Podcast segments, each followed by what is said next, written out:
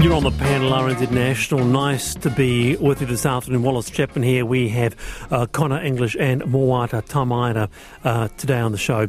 Suburbs full of small townhouses have helped many struggling Kiwis find a home, but a new report by Salvation Army's Social Policy and Parliamentary Unit has revealed it's not all coming up roses. It turns out some of these suburbs are struggling to cater for the growth, with housing intensification putting a strain on infrastructure, leading to issues with transport, overcrowding, and gangs. Essentially, we have been attempting to solve the housing crisis by building homes, not thriving communities. So, with us to discuss is Salvation Army social policy analyst and advocate Ana Ika. Ana, kia ora.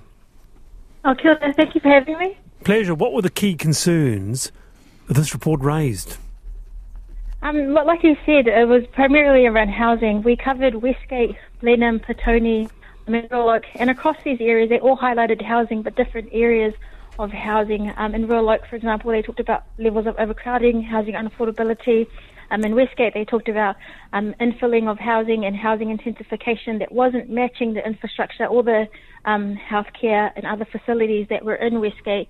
Uh, for Blenheim, for example, um, there was um, issues around housing availability, um, and that created a cutthroat rental market. I mean, so you had locals talking about how they can see how easy it is for people to become homeless.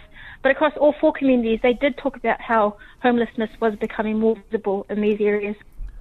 Needless to say, uh, intensification is a pretty hot issue wherever you are these days, uh, be it in Christchurch uh, or Auckland or wherever. Um, part of a renewed push to get people into their own homes across uh, the country. Uh, uh, are you against intensification? Look, the, the, the, what we've tried to highlight in the report is that there, there's, a, there's absolutely a housing crisis, and we need to build more houses to be able to address um, the rising levels of um, unaffordable housing and homelessness. But at the same time, there's no investment in toward towards community and how do we build community cohesion um, in the face of housing intensification? How do we continue to have community events? How do we continue to know who your neighbours are, or continue to have those sense of communities and a sense right. of belonging in these communities um, in amongst the housing intensification that's happening at the moment? Well, this is interesting. Is this perhaps some of the unintended consequence of um, design, urban design, not done well? I mean, I know that area Westgate pretty well, what you're talking about. In fact, I had a look at there the other day, and the infill is quite striking. When you don't get the mix right, when you don't have enough, say, green spaces, um, uh, do some problems flow on from that? Yeah, absolutely. Um, you know, that was one of the solutions that the community was asking for in regards to how do we address, um, you know, the dissipating community cohesion in amongst all this infilling of housing. I mean, it was by creating more parks. It was about bringing, um, for Westgate particularly, bringing in an, an, an aquatic centre, um, creating more parks, more green spaces for the community to be able to congregate, be able to meet, um, be able to, um, yeah, come together. Um, and that's just not happening in amongst these houses. Yeah, that, that's what the report is showing. All right. Moata, your thoughts uh, on this, and I know that uh, Christchurch is grappling with this very, very same issue. You have any thoughts or questions here? Well, I wonder if this is actually made worse by the fact that over the course of, of my lifetime, what's happened is we've actually chipped away at neighbourhoods. Um, you know, when I was growing up, you had the local butcher, you had the local oh. pharmacy, you had your post office. We used to have a lot more schools. I saw an article earlier this week, and it was saying, oh, you know, um, so many kids are getting dropped dropped off at um, school in cars, and we always used to walk to school. But the, the thing is, we closed a lot of schools, so you're less likely to be in walking distance to a school, or to a post office, or to a small supermarket, because now all the supermarkets are these big box um, places attached to malls, or they're you know sort of on the edge of town. Um, so it's like we've created the situation, and when I say we, I guess I mean the magic that is market forces, have create like chipped away at what used to be actually pretty livable communities and neighbourhoods where you had um, local provision of services, and we don't really have that anymore. You kind of have to go all the way to a mall or um, a city centre to get some of this stuff. Um, so I don't, you know, I, I, I, agree with what Ana's saying. I don't, I don't think it's the intensification itself that's a problem. It's it's that we don't, we haven't actually created communities that people can thrive okay. in and that they can walk to things. Is that because fair? you can't walk to it, you need a car, and then you need yeah. someone to put the car. You know, you need to drive to Costco. For example, exactly. um, is does does uh, does um, Moata have a point there, Ana, that um, you know, these communities now, they've shriveled in one sense. You know, your local bookstore, your local florist, or your local grocer there uh, have been extracted. You drive everywhere now, hence, you've got these issues. Yeah, absolutely. I would, um, uh, you know, I would agree with Moata. There's, um, you know, a lot of, um, a lot of local local businesses and small businesses that have been, um, you know, taken out of the market um, just because they they can't survive, and so you know that has repercussions um, for local communities to be able to know who the local dairy owner is, or, um, or, or those things that you know we took for granted growing up. But nowadays, it's it's really rare to know um, who, who the shopkeeper is up the road. Um, and so again, it comes back to that sense of community, a sense of belonging, and knowing um, who who your, who your neighbours are. Um, that's that's getting lost in amongst all of this um, housing intensification. Um, so how do we ensure that um, that community cohesion continues um, in amongst us building more houses for our communities? Conor. Uh, yeah, look, I, I agree with the view that um, you know, as, as as we're losing the little villages, if you like, um, and uh, within the cities, but also in the towns uh, and countryside, uh, where you know schools are closing or garages are closing or the the corner dairies closing, um, that was a gathering point for people. And if you go back a couple of hundred years, it would be the waterhole where people, you know, watered their horse, so to speak. Um, but but I think things can be done. Like in the street that we're in, we have a uh, a street party once a once a year. Where everyone, you know, it's sort of a, a progressive uh, progressive lunch on a Sunday. Oh, and yeah. uh, nice. you know, you do know a few of your neighbours, but you have to make an effort to know your neighbours. Mm. And, and I think um, you know we're sort of teenagers when it's come to this intensification thing. Um, you know, if you look at say the state like New York or London or whatever, you know, we've got a couple of kids over there living in you know um, small um, apartments and big buildings. Um, I'm not sure how many of their neighbours they know, but I suspect our kids will because they're used to looking out and um, talking to the person next to them. Uh, but I wonder whether in some of these new intensive um, houses, whether people have that culture of, you know, it's nice to get to know your neighbour rather than. What would you What would you say to that, Ana? That there there has to be some. I'm not going to say responsibility on the parts of the tenants there or the owners, um, but some sort of um, um, community focus or push um, to actually get people together like Conor does in his uh, neighbourhood? I think it comes down to resource um, and accessing those types of resources um, or the ability to be able to do that. Um, I guess a lot of the communities that the Salvation Army works with don't necessarily have, um, you, you, know, the, the, the, ability to be able to pull something like that together without um, getting support um, from outside there, from you know outside their streets. Um, so yeah, it comes it comes back to being able to be resourced to be able to do that collectively as as a street or as a community, and often that's that. And then also also we highlighted in the report um, in regards to low wages um, and employment. I mean, people n- nowadays, particularly in the communities that we work with, are really time poor as well as you know living in financial hardship, but they often don't have the necessity of time to be able um, to bring something like that together. Um, yeah, and so so there, there, there are challenges there, but that's definitely um, yeah that's definitely a solution okay. that we highlighted in the report around creating community engagement. But I, I, think people actually do have a responsibility, Wallace. I mean, you have a responsibility, I think, to say hello to your neighbour. And some people choose not to do that, and that's why you go to some streets and you've got no idea who's in the street. Uh, you know, it doesn't actually take resource, it just takes an attitude that says, hey, um, maybe my neighbours are nice people. I should get to know them a bit more. Yeah, um, but building a cohesive community is more than just saying "g'day" to your neighbour, though, Conor, isn't it? That's well, what we're talking well, about. You know, you know, if you are, if you are, you. if you are, well, no, um, if you are time poor and you're waking up at uh, 5 a.m. to get to your to get, get to your job before the, the, the sun's turned out. You don't have that uh, time even to say a hi to your neighbour.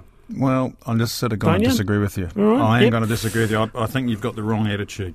All I right. think you Hey- need to get a better attitude on, on your neighbours, hey, Wallace. fair enough, Conor. That's you, You Tom know, Wallace. You should. You don't. You don't need a government department to come and get a cohesive, blooming community in a street. For goodness' sake. All right. Hey, well, um, Ana, um, um, uh, on another subject though, because you've taken aim at um, uh, no garages, right? People are not driving or no facility to be able to park your cars. But um, the, the, world, is it not, is turning away from driving. You go to places like Hobsonville Point, you know, the, the, the new way is actually building nicely designed, intensified places without your car parks, without your garages. And here you folks are saying, hey, bring them back.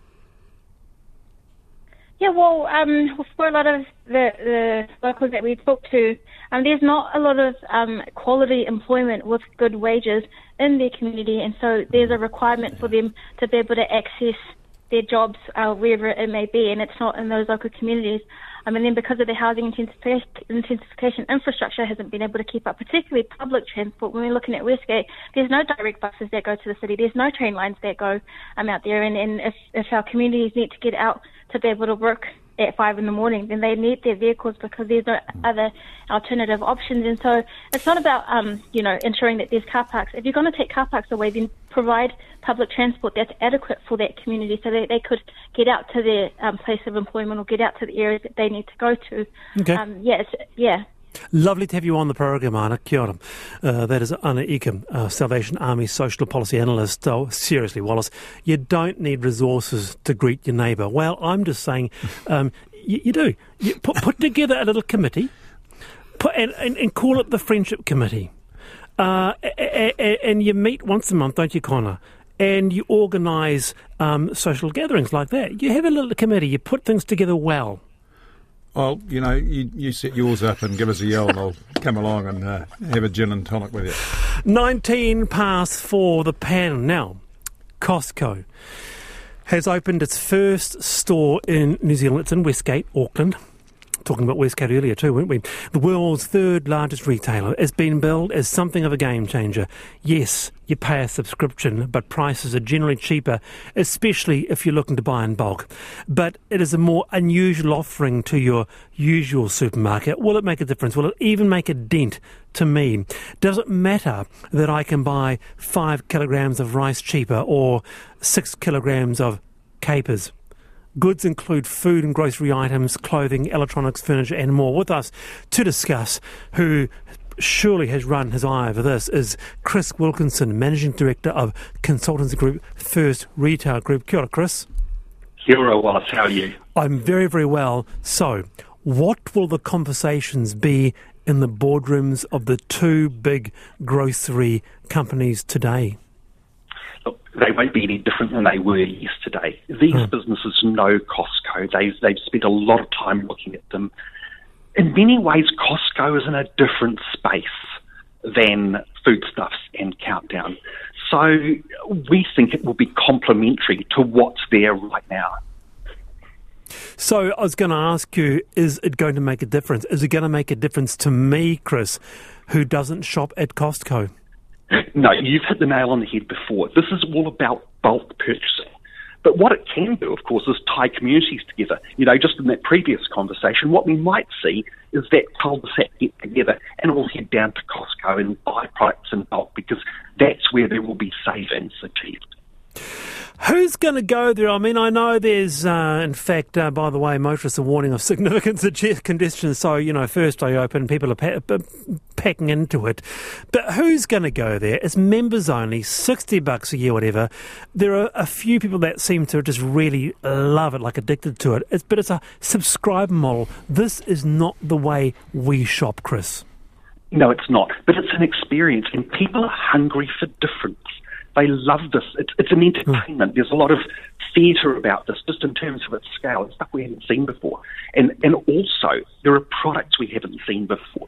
And that's something that really fascinates and draws people in. Okay, Moata, would you be tempted if you had a Costco in uh, your neck of the woods to pay that money and go along and buy a 10 kg jar of sun dried olives or Um, tomatoes? I, I want to start by saying if, if you're after a theatre experience and go to the theatre, they're really struggling at the moment. I know a lot of people who work in entertainment and, um, yeah, just buy tickets and go to the actual theatre rather than Costco. Um, I, I won't be. I can't see me um, biking home with the what, the 50 pack of toilet paper balanced on my um, the rear um, carrier of my bike. Um, I, I think you know. Yeah, yeah, this is going to appeal to a certain kind of person. Okay. Somebody who likes to get bargains, um, somebody who has a car and and presumably space to store these bulk items. Because I don't know about you, but you know when we went into lockdown and everybody was fi- buying five kilogram bags of flour, No space.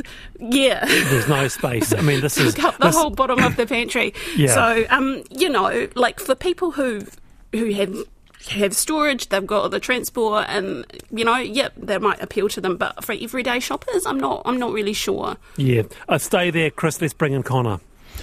Uh, yeah, well, look, I think um, Moata's exactly right. It's it's the logistics of of um, doing the shopping. But if you can get savings of you know whatever it is, 10, 20 percent, um, that is going to be a big incentive, uh, and particularly for those Right. with, you know larger households. Um, you know, it adds up. Yeah, Chris. Yeah, look, we can't be dismissive of the fact that we've got economic headwinds there right now. Most consumers are feeling these. People are being strategic in how they're buying products. We're going to see further challenges around um, uh, fuel and, and electricity costs. So all of these things will mean that people will be looking for alternatives, and uh, and this will be one of those that they can they can consider. Don't we already have Gilmours, Chris? We do, and Gilmours doesn't charge a uh, a fee, nor does Moore Wilson's in Wellington. So yes, there are those options. They've been becoming increasingly popular in recent years as those businesses have become even more retail focused. I can see, Chris, now why they are the world's third largest retailer. They are, they have a little bit of a following, don't they? I mean, uh, we've just got some examples coming through now. Wallace, people in the US used to say the same thing. Now everyone goes to Costco and only Costco. Uh, another one here. We were Costco members in London. It was great for school events, galas, and bulk buying. You do need storage though. Another one here. You, we loved Costco in the US. Uh, I loved buying in bulk, shopping once a month. Save petrol, such and such. So, um, Chris, they clearly have uh, done their research and s- seen. Okay, so there is a market in Aotearoa. Yeah, is a phenomenon. Costco is a phenomenon, and it will be successful wherever it lands in the world. No. All right, very good. Thank you, Chris. Uh, that's Chris Wilkinson, Managing Director of consultancy company First Re- Retail Group. Won't be for me, though. I'm not into it. Uh, I uh, like uh, my local uh, supermarket, Moata, um, and we are lucky, uh, speaking of that, that local, we are very, very lucky to live in a little area in Auckland which still has those little wee shops, like a florist or your little grocery shop, and I try and support local whenever I can. I don't think there's anything wrong with like doing two or three grocery shops a week if you're ju- just grabbing You a reckon? few things. Yeah. And and if you live really, if it's really close by and convenient, then you can do that. I'm I'm I don't know. There's a sense that we have to like like buy all the things all at once and only go to the supermarket like once a week or a fortnight or even month. I think you know just buy small amounts at a time. You know, it won't go off. Yes. Not, you know. Yeah. Now, uh, by the way, um, there's been a big response regarding making connections, uh, both in neighbourhoods and uh, in areas of higher intensification. Very interested in uh, what Conor said, that it doesn't cost anything to say g'day. Um, uh, Rachel says in Europe, where there are large apartment blocks, some, they sometimes have the ground floor dedicated to things like a pharmacy, doctor, supermarket. This provides employment and a gathering place. How about the big developers being pushed to include socially responsible centres in their developments? Interesting, Rachel. Uh, sorry, Conor. It's not that easy when you have neighbours' property changing hands seven times in as many years. They then becomes tenanted. The tenants are almost transient, not like 40 years ago when your neighbour had been in the same home since World War Two. Well, people are a bit more transient, I guess, aren't they, in, in some places? Yeah. Uh, Wallace, we have made the effort to know our neighbours next to us and across the road. This includes welcome baking when someone new moves in. Do people still do that? Yeah. Who? You mean you don't? Who does that? No. Do, do you not do that, Wallace? no. Oh, I'm I'm Do- shocked. Do, do, do you do that? Well, have done that. You- yeah. yeah. Um, uh, no, I, I Some would good not- scones? I'd Date knock, scones? I'd knock on the door and say hello, but I would never um, uh, do baking. Uh, also, passing out eggs. We live in Kingsland. Um, we also, pre-COVID, hosted a barbecue in January with invites going to neighbours. It creates great connections. Wonderful stuff. Uh, 27 past four, Conor English and Moata Tamaira with me today. Now, be honest with me. If your phone rings, do you nonchalantly pick up the phone and answer it? Or do you look at your phone ringing aghast and try and ignore it? Because what can't be said in a text, am I right? Well, this item came to my attention. It's called Call Declined Why Generation Z Won't Pick Up the Phone. One psychologist said Gen Z is just at the vanguard of a more general evolution going on to say that uh, this is becoming the new trend, not answering the phone. Not me, I answer it every single time. I love answering my phone. What do you do, Moata? Um, if someone's calling me, it's probably my mum. so I, if if it's convenient to answer, then I will. But you know, this is the thing with mobile phones is Yeah. you know sometimes it's ringing you're in a meeting or you know you're you're in an environment where you don't want to have a conversation in front of everyone. So, um, but you know, I grew up in a time when there was no text messages. You know, so we we couldn't text. But if I could have, I'm sure I would have. Yeah, Are you, are you sure? But don't- you miss those times of actually uh, the phone ringing and you don't know who it's going to be? It's got that air of an anticipation. Could it be a person you really want to hear from? Could it be um, your doctor? Could it be from someone from the local church? Uh, yeah, I don't know. I, when I was a child, I had a lot of anxiety about answering the phone. I just refused right. to do it. Wow. Okay. Um, Yeah. So, Conor, what about you? Uh, yeah, well, I, I answer my phone, but as Moata says, when it's convenient, if you're in the middle of something or a conversation or a meeting or whatever, you're not going to. So then you do the wee pre-text that the phones have these days. You say, oh, you know, I'll ring you back um, shortly. But probably do do a heck of a lot of texting that previously uh, never used to do. And I think it's one of the things about COVID, which was actually I quite enjoyed, was that because you knew everyone was at home and not at the office and you weren't going to bother them, is actually instead of texting, I did ring people, and instead of doing a, a thirty second text, you'd end up having a thirty minute conversation, and um, it was That's cool, was- though, isn't it? it was see, that, isn't that great, though? You see, Yeah. you never know what you're going to get when you pick up the phone. That's uh, right. You could get a nice chat, uh, and it's all about um, uh, uh, kind of reconnecting again, yeah, not just an impersonal text. yeah, yeah, and and I mean the other great thing now with phones is you got the video element of it, and you can see people's faces, and that that makes a massive difference too. Very good indeed. Uh, you're on the panel, RNZ National, with uh, Moata and Conor today. Uh, to come, we are going to be talking about uh, p- petition presented to Parliament today, urging MPs to pass the alcohol harm uh, reduction bill. Uh, and other things. We are talking about anti-bullying as well as part of an anti-bullying program that is doing great things. Apparently, it's four thirty. It's time for headlines.